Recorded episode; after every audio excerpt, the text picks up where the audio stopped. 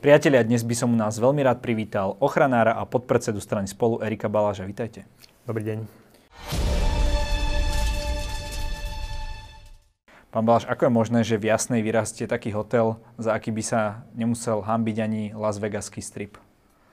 Tak to je dobrá otázka, ale trošku komplikovanejšia odpoveď. Ja to vnímam celé, keby som to mal najjednoduchšie pomenovať ako zlyhanie štátu, lebo sme predsa v Národnom parku a ten štát by mal nejakým spôsobom regulovať nielen výstavbu, ale aj ďalšie aktivity v Národnom parku. A ak máme raz v zákone napísané, že ochrana prírody je nadradená iným záujmom na území Národného parku, tak potom je dosť ťažké si to vysvetliť inak, ako tak, že zlyhali úrady.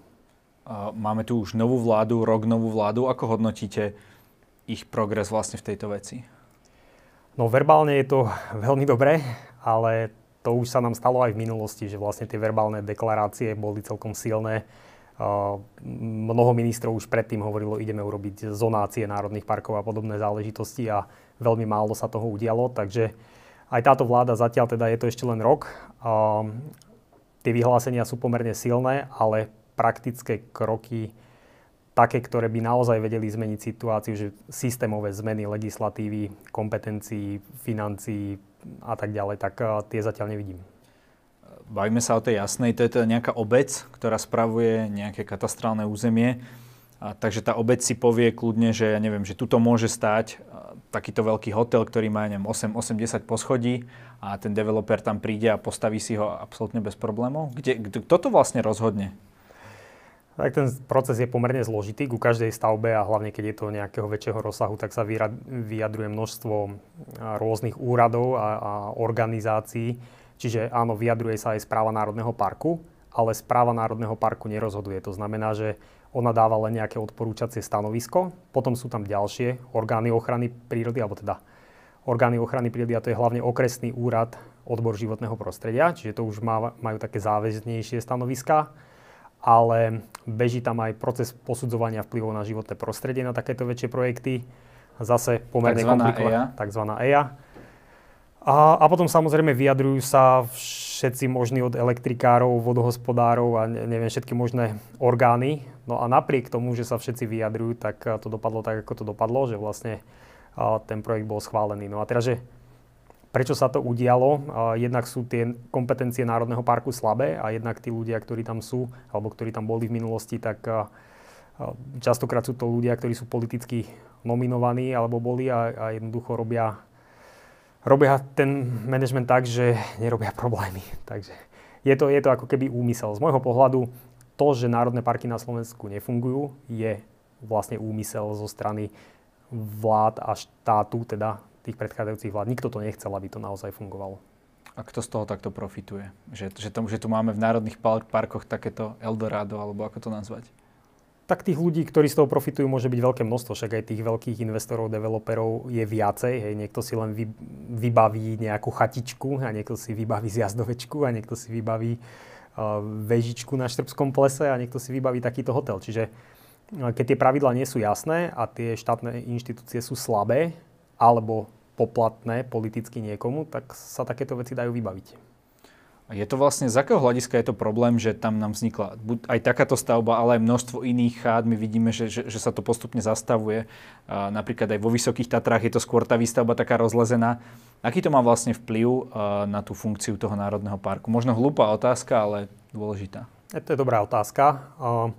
Tam je dôležité to, čo vlastne v čom aj tie úrady zlyhávajú, že vlastne jednotlivá stavba alebo nejaký projekt nemusí mať nejaký zásadný vplyv Inak aj keď sa to posudzuje podľa toho procesu EIA, tak častokrát je to tak, že povedia, tak ten hotel zaberá plochu neviem, pol hektára. Hej. Takže to je strašne málo, lebo na Slovensku máme 2 milióny hektárov lesov a takých lesov tohto typu máme x, y hektárov, čiže to zaberá 0,00 neviem koľko percenta. Ako, ako v tom známom videu, pamätáte, ten pán, čo fúkal, no? No a vlastne keďže 0,0 nič, tak úrad rozhodne, že vlastne to nemá nejaký negatívny vplyv. No ale vedľa už stojí ďalší hotel a potom ešte ďalší a tam je zjazdovka a tam je cesta. Počkajte, a, a to hodnotenie ako keby neberie v potaz to, že uh, tam je tých hotelov ako keby x, že berie sa to fakt tak samostatne, že keď to prebieha, dajme tomu v jednom čase, tak tam nestojí možno ešte žiadny hotel, povie sa, že tuto, tuto, tuto 20 stromov, tuto 20 stromov, ale že nikto si to nevie ako keby zrátať dokopy, že čo tam môže vzniknúť? Malo by sa prihliadať aj na tie negatívne vplyvy ďalšie, ktoré sa tam nachádzajú, ale veľmi, veľmi to tak nie je. Tam je dôležité, že ten národný park by mal mať nejaké tie svoje dokumenty, ktoré by mali byť záväzné. To môže byť zonácia národného parku, ktorá vlastne určí zóny, že tu bude divoká príroda, tu sa môže rozvíjať nejaký turizmus, tu sa stavia, tu je to len na prechádzky, alebo tak, keď to poviem zjednodušene.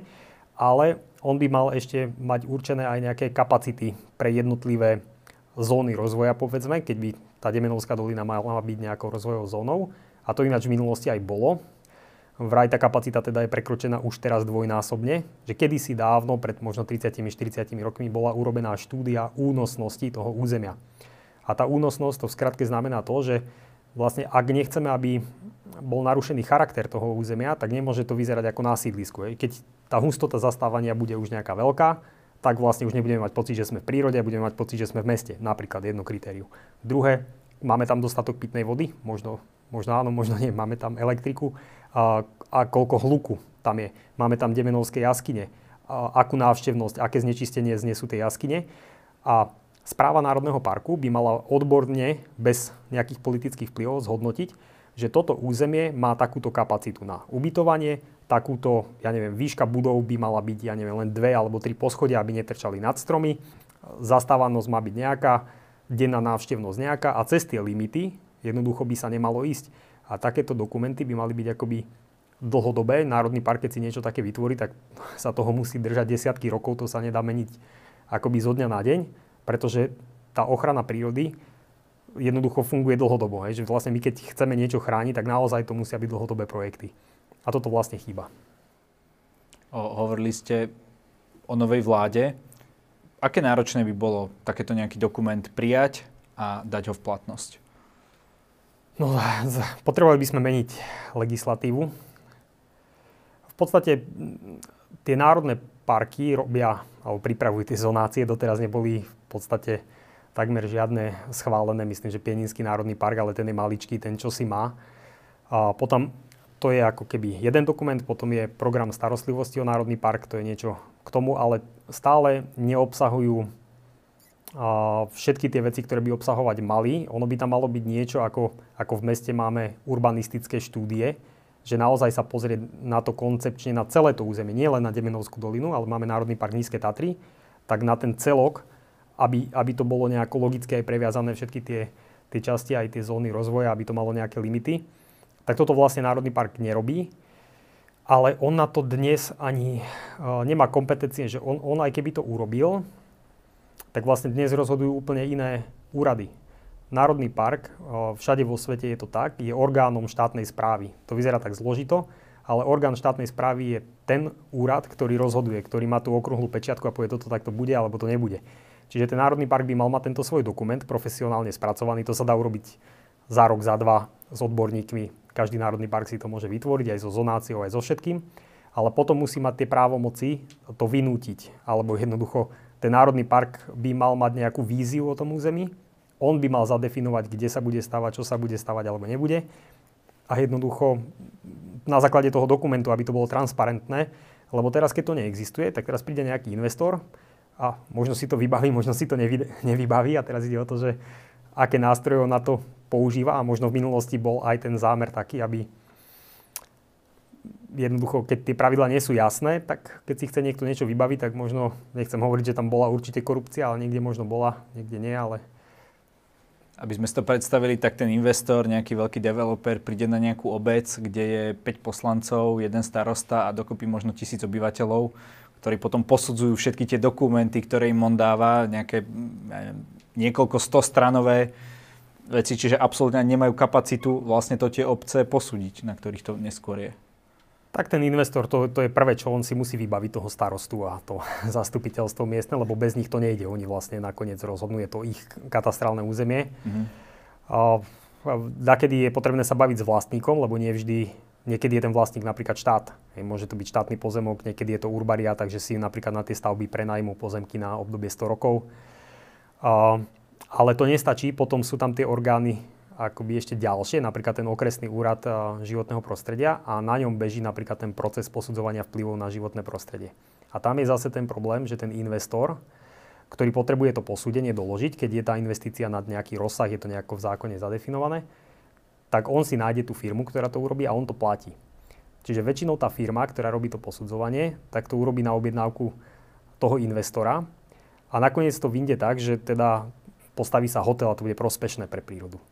A teraz vlastne, keď ten investor príde uh, na obec a ukáže, mám takúto štúdiu, alebo príde na okresný úrad a povie, pozrite sa, tu mám na niekoľko sto stranách odborne spracovaný dokument, ktorý to odporúčil, tak ten úrad už je akoby, on je veľmi slabý a je v ťažkej pozícii voči tomu investorovi. Čiže ten proces posudzovania mal byť uh, pôvodne určený na ochranu pred nejakými škodlivými uh, zásahmi do prírody, ale v skutočnosti oslabuje veľakrát pozície orgánov ochrany prírody. Čiže aj napríklad správa Národného parku, ona nemá takú štúdiu, je poddimenzovaná a, a, a špeciálne na ten konkrétny projekt, povedzme Hala na Donovaloch, kde, kde chceli sa lyžovať aj v lete, tak uh, Národný park k tomu nemá tie doklady, ako ten investor si dokáže zaplatiť a dokáže si tú štúdiu urobiť. Čiže aj ten Národný park je v nevýhodnej pozícii. On ani nerozhoduje, on dá len nejaké stanovisko, na pár strán a tu niekto buchne ten investor štúdiu s pár sto stránami na okresný úrad a, a schváli sa to. O čom vlastne ten Národný park v tých samotných, alebo správa toho parku rozhoduje v tých národných parkoch? No, nerozhoduje skoro o ničom. Tie priame kompetencie sú veľmi malé. Správa Národného parku má napríklad nejakých strážcov prírody. To znamená, keď ide turista mimo turistického chodníku alebo zbiera huby tam, kde by nemal, tak mu môže dať pokutu. Správa parku ale nemôže dať pokutu niekomu, kto napríklad v Národnom parku stavia cestu. To nie je jeho kompetencia. A nemôže tú cestu ani povoliť, ani ju nemôže zakázať. To znamená, že má veľmi slabé kompetencie. To je to, o čom som hovoril, že vlastne on nie je orgánom štátnej správy. A ja to považujem za jeden zo zásadných problémov. Národné parky všade vo svete sú niečo ako štát v štáte. Tu vládne ten národný park a jednoducho sú tam pravidla toho národného parku. Je jasne určený účel. A väčšinou tie národné parky majú aj nejaké odborné rady v pozadí, ktoré kontrolujú výkon toho manažmentu toho národného parku, aby vlastne bol naozaj nezávislý, aby to nebolo len nejaké, že zodpovedám sa politikom, ale mala by tam byť aj nejaká nezávislá kontrola do toho vnesená. No u nás to tak nefunguje, tak e, to je jedna z prvých vecí, ktorú potrebujeme zmeniť, aby ten Národný park bol orgánom štátnej správy. Do akej miery vlastne táto väčšia zastávanosť, tak e, oku to nie je lahodné, e, keď sa ísť niekde do prírody, že tam vidí, že sa cíti pomaly ako v meste, ale do akej miery to vlastne škodí tej prírode? Čo, čo, sa tam môže diať? Prečo je tá dvojnásobná kapacita, dajme tomu tej Demenovskej doliny zlá? Tak e, ono to môže mať rôzne vplyvy na rôzne, rôzne druhy zvierat. Jedna z takých vecí, ktorá veľmi v ekológii sa spomína ako jedna z najhorších, je fragmentácia nejakých území. Že vlastne mnohé druhy potrebujú celistvé územia. Ja neviem, ja si vymyslím, že medvede tak tie medvede tiež dokážu žiť e, normálnym spôsobom života, že jedia čučoriedky a, a bukvice a tak ďalej. Ale, slušne. slušne, ale nie vtedy, keď v každej doline je turistické centrum a sú tam e, odpadky, ku ktorým sa medvede môžu dostať, lebo tak potom už budú jesť odpadky, lebo jednoducho sú všade. Ja tak to, to má len vplyv na nejaké medvede. Ale sú aj druhý, napríklad hlucháň, o ktorom sa viacej hovorilo v poslednom čase, tak oni tiež potrebujú veľké územia, ktoré sú súvislé a sú tam prirodzené lesy to sú rádovo tisíce hektárov, aby sa tie hlucháne niekde udržali. No a teraz, keď niekde je postavená cesta, niekde je rúbanisko, niekde je zjazdovka, niekde je hotel, tak vlastne to celistvé prostredie sa fragmentuje na drobné nejaké kúsky a nakoniec sa to celé rozpadne a tie hlucháne prestanú existovať. Ale je to to, čo som na začiatku hovoril, že my keď posudzujeme jeden hotel, tak jeden hotel nespôsobí nikomu nič. Naozaj, nič sa nestane. Ale keď tá kapacita presiahne nejakú úroveň, napríklad v tej Demenovskej doline môže častejšie dochádzať k nejakým ja neviem, haváriám z tých splaškových vôd. To sa stalo párkrát, že v tých jaskyniach sa vyskytli nejaké fekálie a podobné veci, no tak eh, môže to súvisieť s tou kapacitou toho prostredia, že jednoducho, keď je toho veľa, tak je toho veľa, že vždy sa niečo stane a čo ohrozuje. Ďalším bodom, ktorý ste načrtli, je ťažba dreva. Vy ste hovorili, že v jednom rozhovore, že v národných parkoch sa ťaží ešte viac ako mimo národných parkov. To je ako možné? Tak, tak to je, že tie národné parky sú na papiere, to sú, na papieri to sú nejaké čiary na mape, ale v realite národný park e, ako taký neobmedzuje ťažbu dreva. Takže v minulosti boli pomerne rozsiahle kalamity likožrútové a, a vetrové v smrekových lesoch a keďže tie národné parky máme v horách, kde rastie viacej smreka, tak jednoducho v národných parkoch sa ťažilo viacej ako mimo nich. V národných parkoch sa neťaží len v rezerváciách, alebo teda v územiach s 5. stupňom ochrany, to je tá, tá najprísnejšia ochrana. Akurát je problém, že v tých našich národných parkoch je toho najvyššieho stupňa ochrany veľmi málo. Podľa medzinárodných kritérií Svetovej únie ochrany prírody by to malo byť dočasne 50 a, a výhľadovo 75% územia Národného parku má byť bez priamých zásahov človeka. No a my sa pohybujeme niekde na úrovni 2-3 niekde 6-7 poloniny napríklad. A najväčšie bezzásahové územia sú v Tatranskom národnom parku, napriek tomu, že tam nie je zonácia, ale nejako sa to podarilo, že tam je to vyše 50 eh, v realite zabezpečené, ale to je vlastne jediný národný park na Slovensku. Keď sa bavíme o tých ochranných územiach, tak eh, naozaj človek prejde s autom, s jedným kolesom nad nejakú značku, eh, chránené územie a, a už je vyšetrovaný políciou. Na druhú stranu sa ťa, ťažia tu tisícky kubíkov v národných parkoch. Takže toto je tiež taký ten mechanizmus, že na toho bežného človeka si vieme prišlapnúť a na tých, tí developeri majú aj v tomto, v tejto oblasti raj? Alebo tak, tak to je, ťaž, ťažiari. Ja, môj názor je taký, že tam, kde sa napríklad ťaží, tak tam nemôže byť obmedzený vstup človeka. Prečo by to malo byť, pokiaľ teda ťažba dreva niekde prebieha, tak ona má rádovo väčší vplyv na tie ekosystémy, ktoré chceme chrániť, ako človek, ktorý sa tam ide pešo prejsť. Samozrejme je iné, keď ide niekto na motorke, alebo na štvorkolke, alebo niečo podobné, ale, ale normálny človek, ktorý ide pešo do lesa, v lese, kde sa ťaží, nemá prečo byť obmedzovaný. Ako hodnotíte napríklad ministra Budaja, ktorý by mal chrániť životné prostredie? Viem, že teraz síce bola pandémia, tak možno povie, že preto to, uh, sa toho veľa nepodarilo, ale mohol už niečo spraviť? Alebo spravil už niečo? Tak uh, nie, niečo, sa, niečo sa udialo, napríklad uh, tie pralesy na Vyhorlate a, a vo východných Karpatoch, tam došlo k nejakému posunu k ochrane Sem tam sa niečo drobné podarí, ale tie systémové veci, ktoré je potrebné riešiť v národných parkoch, to je, to je niekoľko bodov, bez ktorých vlastne tie najväčšie problémy nevieme vyriešiť. A to je presun pozemkov štátu, ktoré teraz spravujú štátne lesy pod rezort životného prostredia a pod národné parky reálne. To je úplne zásadná vec, bez ktorej sa nedá urobiť nič. Takže tie štátne lesy ako keby nehospodária s tými pozemkami dobre, že tam dovolujú tam tú ťažbu a tak ďalej? Štátne lesy nemajú cieľ chrániť prírodu. Štátne lesy majú to je normálne ekonomický podnik, ťažia drevo tak ako všade inde, preto sa v národných parkoch toľko ťaží. A trošku viac ako polovica územia patrí e, štátu v národných parkoch, čiže úplne prvý krok v národných parkoch by mal byť, že tie pozemky sa presunú pod rezort životného prostredia a jednoducho na väčšine územia sa nebude ťažiť. Tým vieme vyriešiť prakticky aj zonácie vo väčšine národných parkov celkom akoby uspokojivo. Ale pokiaľ my toto nezmeníme, tak my nemôžeme nič reálne dosiahnuť v tých národných parkoch. Že aj, aj sa vyšlo s tým, že ideme robiť zonáciu Muránskej planiny, no tak ja si, ja si to dosť ťažko viem predstaviť, že vlastne tie pozemky budú spravovať štátne lesy a bude tam vyhlásená veľká jadrová zóna, pretože ten národný park má robiť úplne iné aktivity ako, ako nejaký lesný závod. Čiže naozaj to má logiku najskôr to preniesť eh, pod rezort ministerstva životného prostredia. Ale sú tam ďalšie veci. Tu druhú, čo už som spomínal, je vlastne, že by to mal byť orgán štátnej správy. Lebo ten národný park, keď nebude mať kompetencie, tak to nebude vedieť robiť. O, národné parky dnes nemajú právnu subjektivitu, oni, nemajú, oni nekonajú vo vlastnom mene. Tam je len centralizovaná štátna ochrana prírody, ktorá je niekde v centre, čiže tento centralizovaný systém riadenia tiež je potrebné zmeniť. No, čiže sú to akoby závažné veci, lebo keď chceme meniť kompetencie úradov, tak to tiež je potrebné meniť ehm, zákony, ktoré teraz zasahujú treba do rezortu vnútra, kompetenčný zákon, alebo do rezortu pôdohospodárstva, keď chceme presúvať pozemky.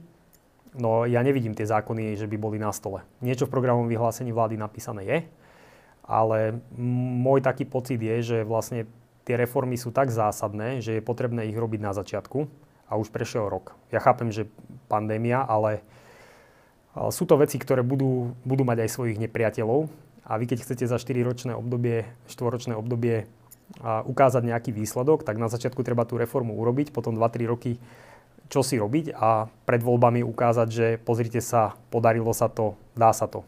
A čím bližšie sme pri voľbách, tým viacej to bude mať akoby nepriateľov a tým ťažšie budú tie politické náklady a tým ťažšie sa to bude dať robiť. Takže podľa mňa na jednej strane si myslím, že možno, že si Budaj neuvodomoval na začiatku, aké dôležité je robiť tieto systémové veci, vrátanie tých pozemkov. Myslím si, že teraz si to uvedomuje, ale pravdepodobne neviem, v tej koalícii samozrejme je tam Kolár, je tam Mičovský, ktorý je z Oľano a, a asi má na to aj iný názor, že sú tam nejaké spory a ja si myslím, že keď sa tohto roku tie pozemky neprevedú, tak sa nič zásadné nezmení. Akú rolu v tomto hrá podľa vás Boris Kolár, keď sedí na tej koaličnej rade? No Boris Kolár je známy tým, že má blízko k tým developerom sám. Je, je z, to, z tejto oblasti na Donovaloch, uh, má nejaké veci a on je známy aj tým, že vlastne dosť do veľkej miery podporuje komunitu tých lesníkov, ktorí tam hospodária, aj keď boli tie spory na Muránskej planine, tak on vlastne tam prišiel a zastal sa tých miestnych. Ja to ináč akoby chápem, že vlastne tí miestni ľudia sú proti tomu a chápem to, že treba tam vytvoriť alternatívu. Len pomenovávam, že, že vlastne ten Boris Kolár je proti tomu momentálne. To som si istý, lebo z tých jeho vyjadrení je to úplne jednoznačné to, čo by ministerstvo životného prostredia malo robiť, a nie som si istý, do akej miery to urobilo, je, že vlastne my potrebujeme tým ľuďom akoby ponúknuť alternatívny plán. Že keď tam treba teraz uh, robí kopa ľudí v tom lesníctve, alebo možno, že to nie je až tak veľa, ako sa to niekedy zdá, ale ten národný park by mal povedať, že idem tu urobiť zonáciu, ale popri tom urobím napríklad v tejto dedinke školu v prírode pre deti deti, ktorí chodia do 5. triedy, tak chodia všetci povinne do školy v prírode a chodia do wellness hotelov v Tatrach. Ja chodia niekde na turistiku, prečo by to Národný park nemohol, aj to ináč štátom platené, prevádzkovať niečo také. Alebo postavím nejaké interaktívne informačné centrum, alebo urobím chodník v korunách stromov pre turistov. A vlastne tieto investície jednak už môžu priamo zamestnať ľudí, lebo niečo staviam, niečo robím môžem vyškoliť nejakých ľudí, že dobre, tak tu v dedine zaškolím 10 sprievodcov a ten národný park ich zamestná a potom keď tí turisti pôjdu, tak na Muránskej planine sú koníky, tak budú s nimi na koníkoch chodiť po nejakých pekných miestach a budú im vysvetľovať, ako funguje príroda. A vlastne, keby ten minister prišiel na, do tých dedín jednať s týmto plánom a povie starostovi alebo starostke nejakej obce, že pozrite sa, mám tu nachystané investície 10 miliónov eur a zamestnám z vašej dediny ja neviem, 35 ľudí, tak tá debata o zonácii je úplne iná. Vlastne ono sa to nemá debatovať, že ideme sa baviť o nejakých čiarach na mape, ale má sa rozprávať o tom pláne pre ten región.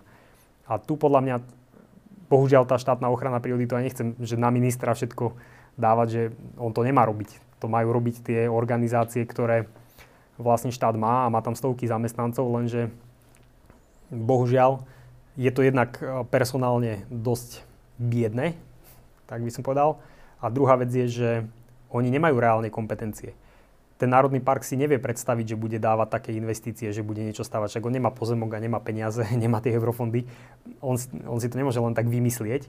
Čiže ono je to naozaj celé spojené s tými kompetenciami, že áno, dostanem, budem orgán štátnej správy, budem mať pozemky, budem mať, ja neviem, eurofondy, bude mať tie ľudské zdroje a keď sa to takto nastaví, tak potom môžem prísť do tej obce jednať o zonácii, ktorej súčasťou bude plán rozvoja regiónu v nejakom národnom parku na báze prírodného turizmu, kde, to je ako jeden z hlavných benefitov národného parku, je, že vlastne my sprostredkovávame zážitok v divokej prírode pre tých ľudí, rekreáciu, trošku vzdelávanie, že to je vlastne služba, Národný park je služba verejnosti ono to potom naopak dopadne tak, že celé Slovensko podpisuje nejakú petíciu, dajme tomu do Demenovskej doliny, a práve tým ľuďom možno aj tá výstavba koľkokrát vyhovuje, tá ťažba dreva nie, že vyhovuje, ale v zmysle, že je to ich živobytie. Takže sa ako keby klope uh, na, na nesprávne dvere. No, ja si myslím, že tie protesty majú samozrejme svoje opodstatnenie, lebo niekedy naozaj sú tie projekty otrhnuté od reality. Mm-hmm. A čo má ten aktivista robiť? Hej? Že vlastne on nemôže prísť tým alternatívnym plánom pre región. To má robiť ten štát. On vlastne nemá tie páky. A to, čo robia aktivisti, len sa snažia brzdiť ten rozvoj, lebo ono vlastne my len vidíme, ako tu budol nejaký biotop alebo nejaký pekný les, tu nejakú rieku zregulovali, tu je elektrárne postavená, tu je... Neviem. Tak my sa snažíme akoby brániť, aby to, to ničenie prírody pokračovalo. A to, čo má urobiť štát, je, že ponúknú tú alternatívu, komplexnú. Vaša strana momentálne má v preferenciách okolo 1%. Čomu sa, čomu sa momentálne venujete vy? Tak, ja tak, tak trošku aj politike. Pomáham Mišovi Viezikovi, ktorý je náš europoslanec v Európskom parlamente, takže pomáham trochu jemu a mám aj nejaké vlastné projekty. Rozbieham zase nejaký filmový seriál krátky, predtým som robil filmy, takže máme, máme takú spoločnosť, tak s kamarátmi začíname točiť filmy. Chystám taký projekt virtuálnych nejakých náučných chodníkov. Čiže niečo, zase to, čo ten štát nerobí dostatočne, idem do Národného parku a momentálne ma tam čaká tabuľa vstup na vlastné riziko, pretože štátna ochrana prírody nám zakázala ťažiť stromy a môžu vám spadnúť na hlavu a Takže radšej, aby ste tam nešli. Hej? A normálna komunikácia by mala byť taká, že vysvetľujeme tým ľuďom, že áno, bola tu likožurtová kalamita, je to normálna súčasť vývoja prírody a vďaka tým mŕtvým stromom tu teraz žije ďateľ trojprstý, rastie tu taký lišajník na tom strome, medvede tu majú ukrytý, alebo nejakým takýmto spôsobom by ten národný park mal komunikovať to, čo robí a prečo vlastne chráni tú prírodu. Ja som si povedal, že keď to nerobí, takže skúsime zase urobiť nejaký takýto projekti, kde to človek môže mať v mobile, pôjde na nejakú túru a keď sa dostane na nejaké zaujímavé miesto, cinkne mu v mobile notifikácia a môže si vypočuť alebo pozrieť nejaký obsah. Vy ste boli jedným z, z organizátorov, no, vlastne ako, ako to nazvať, kampane My sme les. Podarilo sa niečo presadiť? Ah, no, ja si myslím, že to, to je také komplikované. Vždycky je ťažké prisúdiť eh, jednej nejakej aktivite niečo, lebo ja keď si spomeniem napríklad, trošku odbočím, ale na Tichú ako Oprovú dolinu, tak tam sme 15 rokov robili množstvo aktivít a bolo to hlavne cez lesochranárske zoskupenie VOG, ale množstvo ďalších organizácií sa zapojilo, vedci, novinári, ja neviem, rôzne druhy kampaní, čiže je to ťažké odlišiť od seba, ale myslím si, že tým, že sme vyvolali o, taký veľký tlak vo verejnosti na tých politikov, tak niektoré veci išli aj vďaka tomu. Ja si myslím, že najviac taký praktický dosah, čo vidíme v tom lese, je ochrana biotopov toho tetrová hlucháňa. Tam sme dávali aj stiažnosť na Európsku komisiu.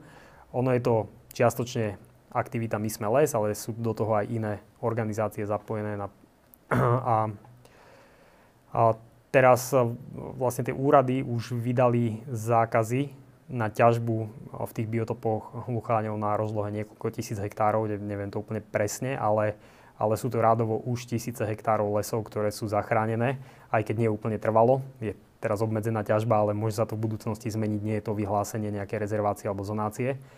Ale to je asi taký najväčší priamy dopad na tie ekosystémy v národných parkoch. No musím ale povedať, že je to ďaleko viac, ako urobil štát zatiaľ.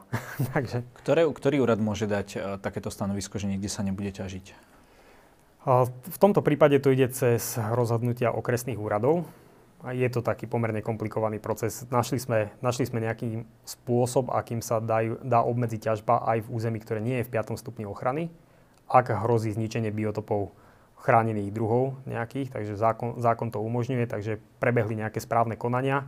A tam, kde v tej štátnej ochrane prírody tí ľudia akoby spolupracujú, záleží im na tom, tak tam tie výsledky sú pomerne dobré, že je vidieť, že už reálne došlo k nejakým obmedzeniam a keď je to na pozemkoch súkromných vlastníkov, tak tam býva potom vyplácaná majetková újma. Čiže keď je obmedzený, tak potom za to dostane peniaze, ako keby ťažil, aby to bolo kompenzované. Uh-huh. A vy ste točili viaceré filmy, hovoríte, že teraz budete opäť točiť. Je toto ten najlepší spôsob pre ochranára, ako dostať tie veci do to povedomia širokej verejnosti, alebo už je tá verejnosť možno momentálne tak otupelá, že, že už im ani nejaké dýchberúce video nič nespraví? No je to trošku tak, že tá vnímavosť eh, je otupená. Aj, aj človek na tom eh, Facebooku a na, v tom globálnom svete si dokáže pozrieť najlepšie zábery divokej prírody eh, z celého sveta a teraz ťažko ohúriť niečím ešte lepším. Myslím si, že v minulosti, keď sme robili tie projekty, tak to malo veľmi veľký dosah, lebo Chodili sme po celom Slovensku, po mestách, bežne boli plné tie sály a diskutovali sme s ľuďmi, čiže naozaj akoby vplyv to má a my sa snažíme k tým pekným záberom vždycky pridať mm, nejaké tie príbehy o tom, ako tá príroda vlastne funguje. Čiže keď chceme niečo, niečo povedať, že ja neviem, aj točíme tie medvede, tak snažíme sa ukázať, že áno, medvede potrebujú napríklad tie kalamity, pretože tam majú veľa potravy, majú tam ukrytí, dokážu tam nájsť brlohy, potrebujú staré limbové lesy, pretože tam majú tie limbové oriešky a vlastne ukazujeme vždy tie prepojenia toho, ako, ako funguje divoká príroda s tými charizmatickými druhmi, ktoré ľudí zaujímajú. Takže to je také trošku vzdelávanie. A... Čo si myslíte, že s ochranou prírody tak všeobecne spravila korona? Niekde sa hovorí, že niektoré tie ekosystémy sa nadýchli, hej, že naozaj boli tie lockdowny a tak ďalej. Čiže mohlo toto pomôcť, alebo je to naozaj tak krátke obdobie, že to bola len kvapka v mori a pôjde sa zase tým zabehnutým systémom? No bolo to veľmi, veľmi krátkodobé, hlavne minulý rok na jar to bolo vidieť, že tie Tatry zostali vyprázdnené. Ja som prvýkrát v živote chodil na miesta, kde predtým som vôbec nechodil, lebo tam boli turisti a teraz som si povedal, že idem si to prejsť, tak um, to bolo veľmi citeľné. No ale potom sa to vlastne zase otočilo, že tých ľudí bolo až príliš veľa v horách. Ale to je, také, to je najmenej dôležité, že koľko ľudí je v tých lesoch. A pamätám si, že aj ťažba dreva v štátnych lesoch, vtedy to komunikovali, výrazne poklesla, ako začala tá korono, korona kríza. Ale teraz myslím, že sa to vracia do starých kolají, dokonca aj ceny dreva teraz výrazne stúpajú, takže nemám tie štatistiky ale nemyslím si, že to má nejaký dlhodobý dopad, keď sa pozerám na lesy, ale keď aj ľudia sledujú, ja neviem, koncentráciu CO2 v atmosfére, tak je vidieť, že nič dramatické sa nezmenilo. Pán Baláš, aby sme nezakončili takto negatívne, každý u nás má na záver možnosť niečo odkázať našim divákom. Nech sa páči. tak eh, ja si myslím, že eh, my musíme s prírodou žiť nejako v eh, symbióze a keď aj teraz spôsobujeme nejaké problémy, tak sa z toho poučíme a napravíme naše chyby a nakoniec všetko dobre dopadne. Ďakujem za rozhovor. Ďakujem aj ja.